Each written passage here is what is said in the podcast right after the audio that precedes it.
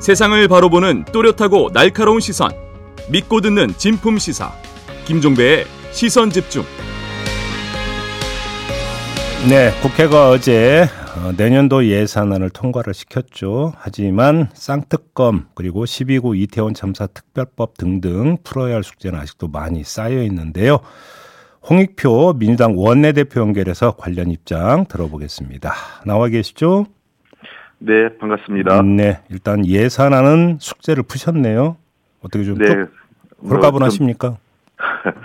그 법정 기한보다 많이 늦어져서 음. 국민들께 송구스럽고요. 네. 어, 최선의 내용을 담으려고 노력하다 음. 보니까 협상이 좀 어렵게 진행됐습니다. 예산안을 대통령 주머니에서 국민 주머니로 옮겼다 이렇게 자평하셨던데 어떤 뜻입니까? 어, 실제로 그 이 예산안에서 불, 그 어떤 자의적 요소가 있는 부분은 상당히 줄였습니다. 음. 예비비를 대폭 삭감을 했고요. 네. 그 대통령께서 해외 순방에서 남발했던 ODA 관련된 내용이 있습니다. 현실성 없는 것들. 해외 원조. 말씀하시는 거죠? 그렇습니다. 예, 예. 예.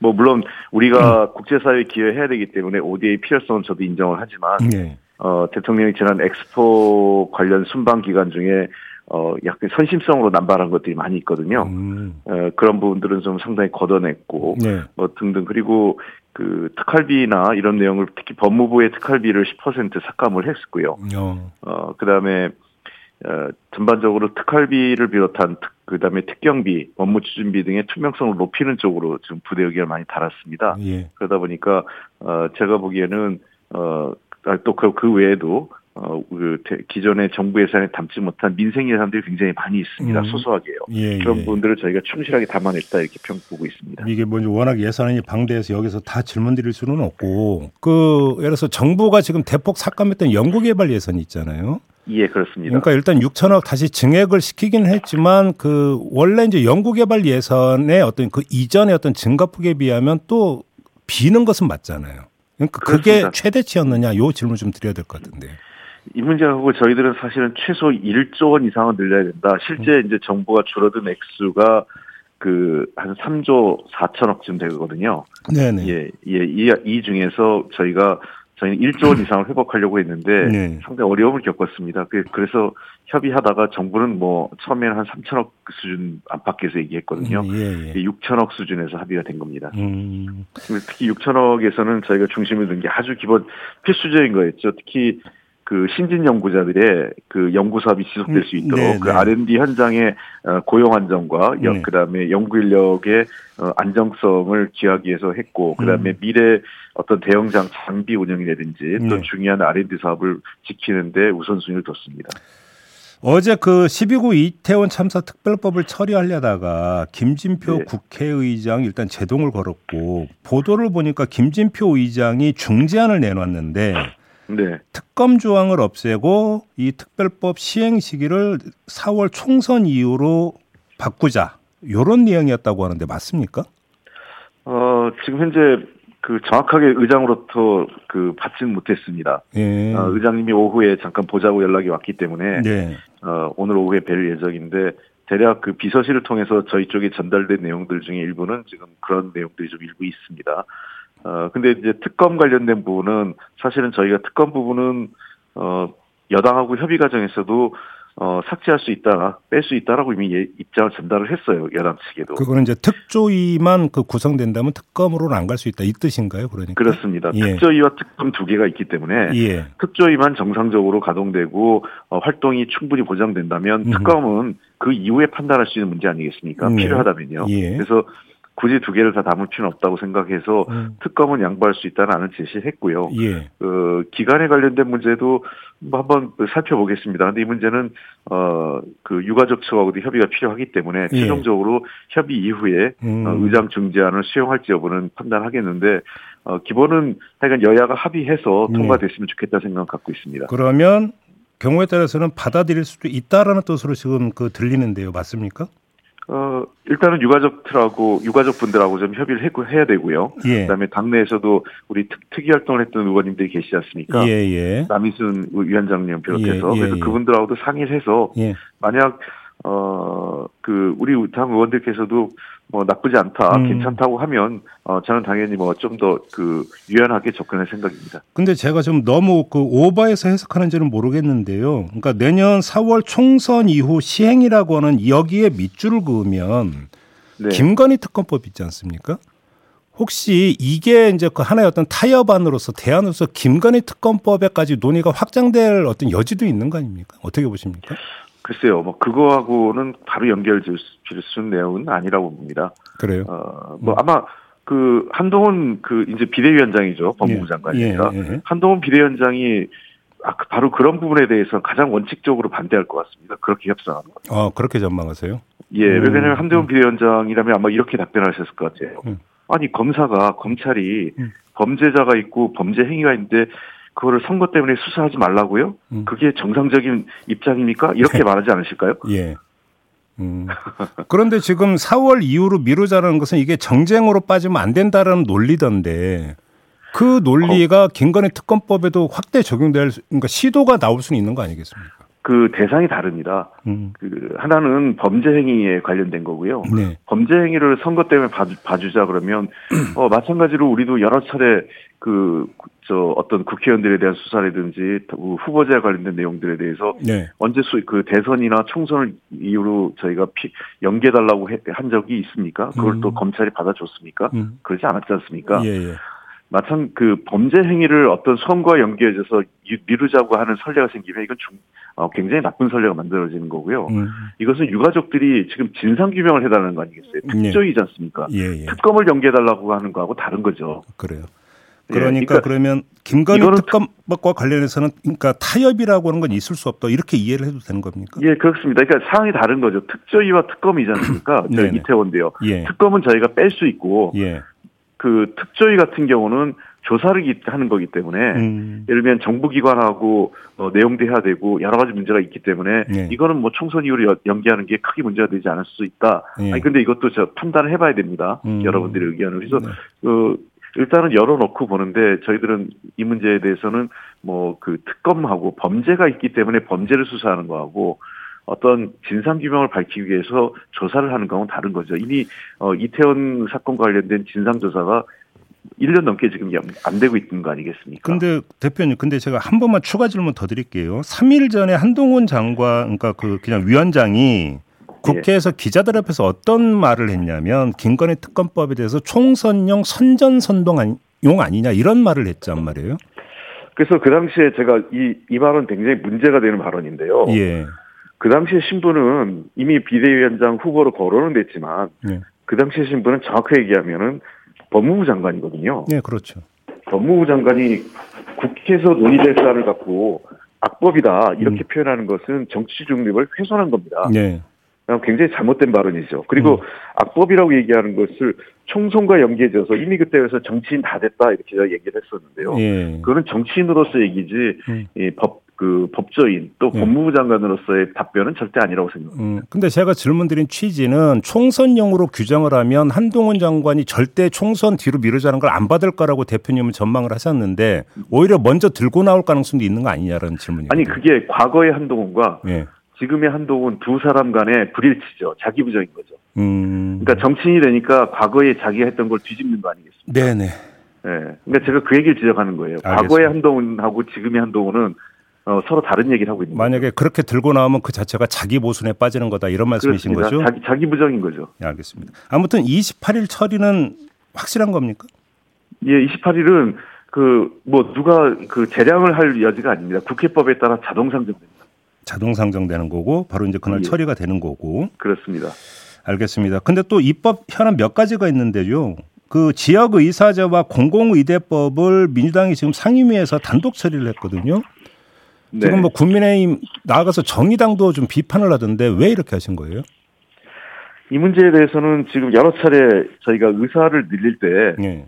문제를 같이 논의하자 그랬는데 음. 지금 정부는 의대를 의사 그러니까 의대 정원을 늘리겠다고만 하고 구체적인 행동을 하나도 하지 않고 있습니다. 네. 실제로 지금 의사 정원이 문제가 되는 거는 그 비수도권 농촌 지역이나 비수도권 지역이 훨씬 더 문제가 되는 거 예, 예, 아니겠습니까? 예. 그리고 두 번째는 어, 특정 분야 지금 예를 들면 뭐 성형외과 성형외과나 이런 분, 분야에서는 의사들이 모자르지 않고 있어요. 네. 대신 이제 과거 전통적인 어 뭐 흉부외과라든지 음흠. 또는 소아과, 산부인과 이런 부분에 대해서는 급격하게 의사 수가 지금 줄어들고 있거든요. 네. 이런 부분을 감안해서 그 지역 그 지역의 의사 부족 문제, 음. 그다음에 특정 분야의 어그 의사 부족 문제 이런 문제를 해결하기 위해서는 네. 이러한 문제, 저희가 논의하는 문제에 대해서 적극적으로 논의를 해줘야 됩니다. 음. 전혀 논의를 하지 않고 그냥 그 여론이 의사가 부족하다 하니까 의사를 늘리자 이 얘기만 하면서 아무런 진전을 보이고 있는 것 아니 보이고 있지 않기 때문에 네. 저희가 이렇게 불가피하게 조치를 취한 겁니다. 그러니까 이제 의료단체와 정부 간의 어떤 그 논의 과정에서 이 부분을 압박하기 위한 용도다 이렇게 이제 해석을 해야 되겠네요. 네, 그렇습니다. 알겠습니다. 윤석열 대통령이 콕 찍어 당부했던 실거주 의무 폐지법 있지 않습니까? 네. 이건 어떤 입장이세요? 음, 저는 폐지는 절대로 반대합니다. 네. 어, 폐지라고 하는 것은 만약에 실거주임을 폐지한다면 그야말로 그 투기 수요를 어, 그대로 그 인정해 주는 꼴이 되거든요. 예. 어, 최근에 물론, 어, 여러 가지 금리 인상이나 그 고금리나 뭐 여러 가지 경기 침체로 부동산 시장이 그 침체되는 건 맞기 때문에 네. 뭐 당장에 투기 수요가 늘어나지 않겠지만 이거는 시체말로, 어, 이 방 안에 투기 수요를 꽉 채우기 시작하는 가스를 채우기 시작하는 거나 마찬가지거든요. 이런 조치들이. 예, 예. 그래서 나중에 금리가 조금만 낮아지면 그 부동산 시장이 폭발하는 음. 요인이 되기 때문에 네. 실거주 의미 폐지는 있을 수 없고 다만 어 현실적으로 입주가 불가 불가능한 여러분들이 계세요. 그러니까 음. 그 이유는 이미 그래서 예외 저항 그 검토를 하고 있고 예. 이미 그 예외돼 있는 것들이 있거든요. 예. 그 시행령에 따라. 예. 근데 추가적으로 금리 인상에 따른 이 경제적 부담 때문에 못 들어가는 분들이 있더라고요. 한 4만여 가구가 지금 대상이 되는 것 아, 같아요. 그래요? 예. 예, 수도권 주변에. 그래서 어, 대략 한 4.8만 호 정도로 지금 추정, 추산하고 있습니다. 네네. 그래서 이분들을 위해서 조금 더 유연하게 접근하자는 건 제 생각은 갖고 있습니다. 근데 그건 시행령에 담으면 된다? 시행령에 담거나 음.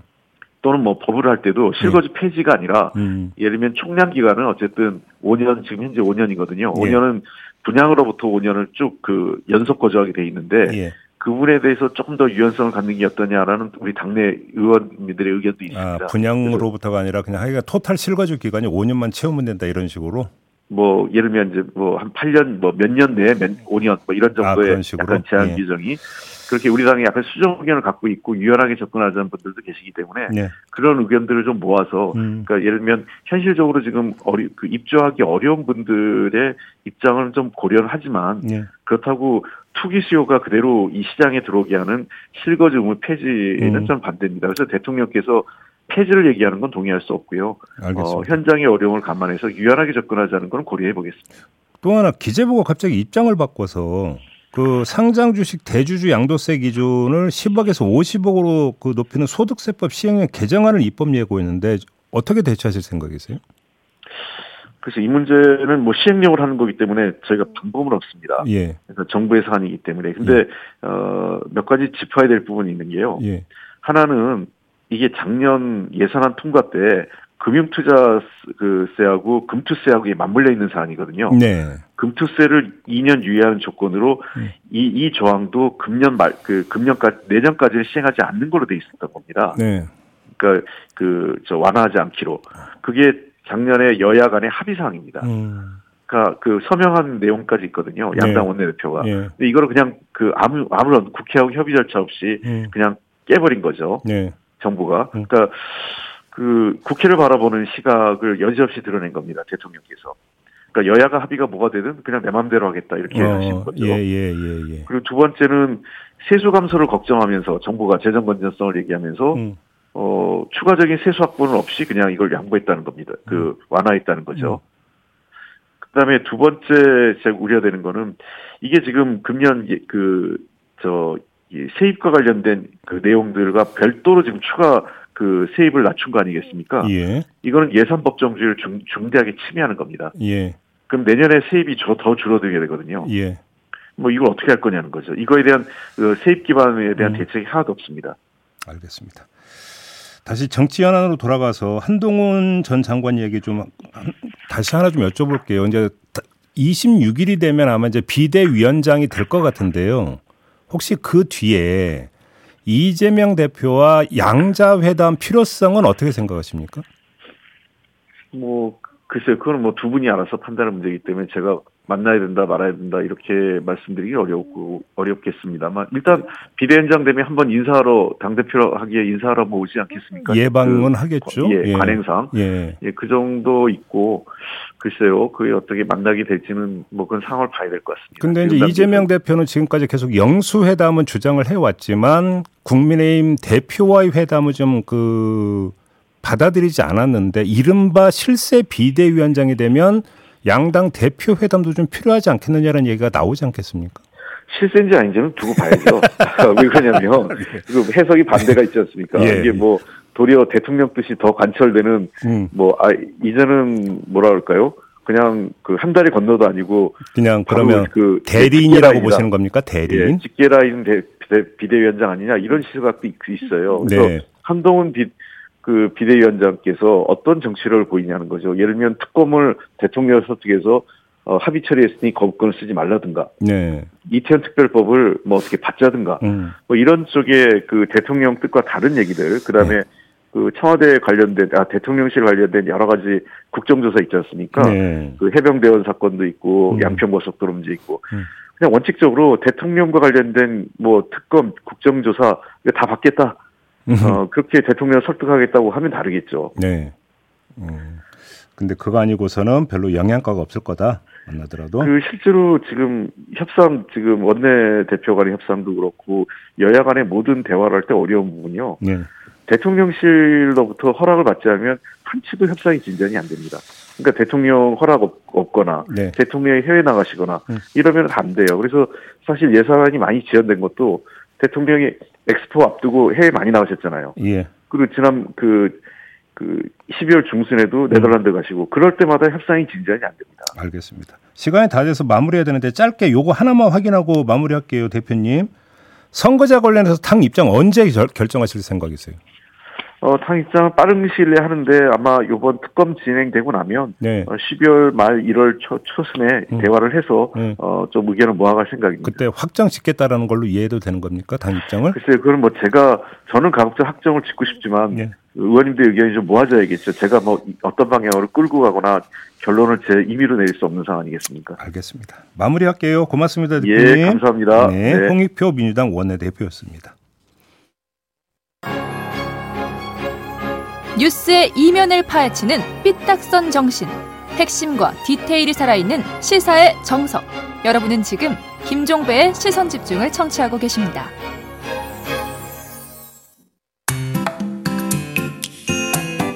놓쳐선 안 되는 뉴스 빠짐없이 전해드리겠습니다. 여기도 이슈. 네, 이용주 뉴스캐스터와 함께합니다. 어서 오세요. 네, 오늘 아침은 여기가 최전방이야. 네, 최전방만큼 추운 아침입니다. 반갑습니다. 누구 성대모사 하신 거예요? 이거 서울의 봄 전두광인데요. 안 비슷하다니까. 아, 드립이 원래 그 실패하면 반역, 성공하면 혁명입니다. 예. 아, 오늘 서울의 봄? 예, 맞습니다. 음, 음. 자, 서울의 봄 이야기인데요. 예. 1979년 12월 12일 정권을 찬탈하려 한 신군부와 그의 맞선 사람들의 이야기를 그린 영화 서울의 봄이 천만 관객을 앞두고 있습니다. 네. 지난달 22일 개봉해서 27일 만에 900만 명을 동원하는 큰 사랑을 예. 받았고요. 예. 이번 주말 크리스마스 이브쯤 올해 두 번째 천만 관객 영화가 될 것으로 기대하고 있는데요. 네. 앵커님 보셨습니까? 저 솔직히 아직까지 못 봤어요. 아, 애국자라면 봐야죠. 애국까지 나와. 아, 이거는 역사적인 영화인데. 아, 잘못했어요. 아, 전두 번 봤습니다. 알겠어요. 네, 제가 앵커님까지 것까지 봐드렸고요. 어, 그럼 저 묻어가면 되는 거죠. 예, 네. 좋습니다. 네. 네. 자, 어쨌거나 이 서울의 봄은 이 MBC legend 드라마죠. 제5공화국 음. 이후에 그 18만 아, 18년 만이자 음. 이 영화로는 최초로 12.12 군사 반란을 극화시킨 작품이라 이때 제5공 아마 이덕화 씨가 맞아요. 그죠? 네. 네. 그때 엄청 화제가 됐어요. 대박이었죠. 예, 예, 기억나요. 예, 그래서 그 역사적 의미가 굉장히 큰데요. 음. 아, 때문에 전국의 많은 학교에서 학생들에게 이 영화를 외부 체험 학습 자료로 사용하기 위해서 단체 관람을 준비하고 있거나 또 이 많은 학생들이 이미 영화관을 찾았습니다. 네. 그런데요, 일부 극우 보수 단체가 서울의 봄을 단체 관람한 학교를 찾아가 시위를 하거나 이 학교장을 직권남용 혐의로 고발하고 있다고 합니다. 무슨 이유를 대고 있는 거예요? 그 이유는요, 이 서울의 봄이 역사 왜곡 영화다라는 음. 건데요. 음. 단체 관람을 한 학교가 학생들을 선동해서 왜곡된 역사 인식을 심어주고 관객 수를 조작하고 있다고 주장을 하고 있습니다. 네.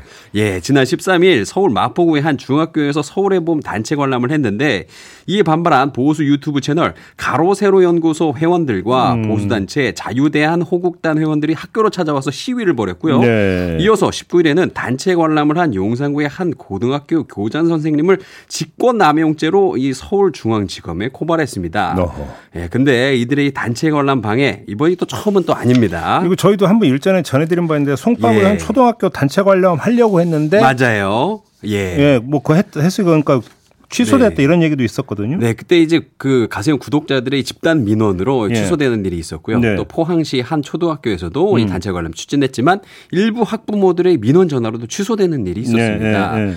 이에 이 가로 세로 연구소는 지난 12월 7일 자신들의 커뮤니티에 여러분의 덕분에 승리했습니다. 이런 글을 올렸는데 저는 이 글을 보면서 그 영화의 그 전두광의 쿠데타 성공 축하 파티 뭐 이런 게 좀 생각나더라고요. 근데 저 학교 다닐 때도 그때 성웅 이순신이라고 어 예. 그 영화 단체 관람하고 했거든요. 네. 뭐가 문제인데요, 그럴까 이게? 그러니까요. 예, 이순신 장군은 예. 되고 네. 이건 안 된다라는 겁니까? 그 영화에 보면은 그 이태신이라는 사람이 이런 대사를 합니다. 대한민국 육군은 다 같은 편입니다. 뭐 이렇게 얘기를 하는데 네. 다 같은 편이 아니었다는 게 이 영화의 주된 내용이거든요. 네. 그러면 이분들은 우리 편이 아닌가라는 의심, 이 합리적 의심을 하게 됩니다. 음. 예.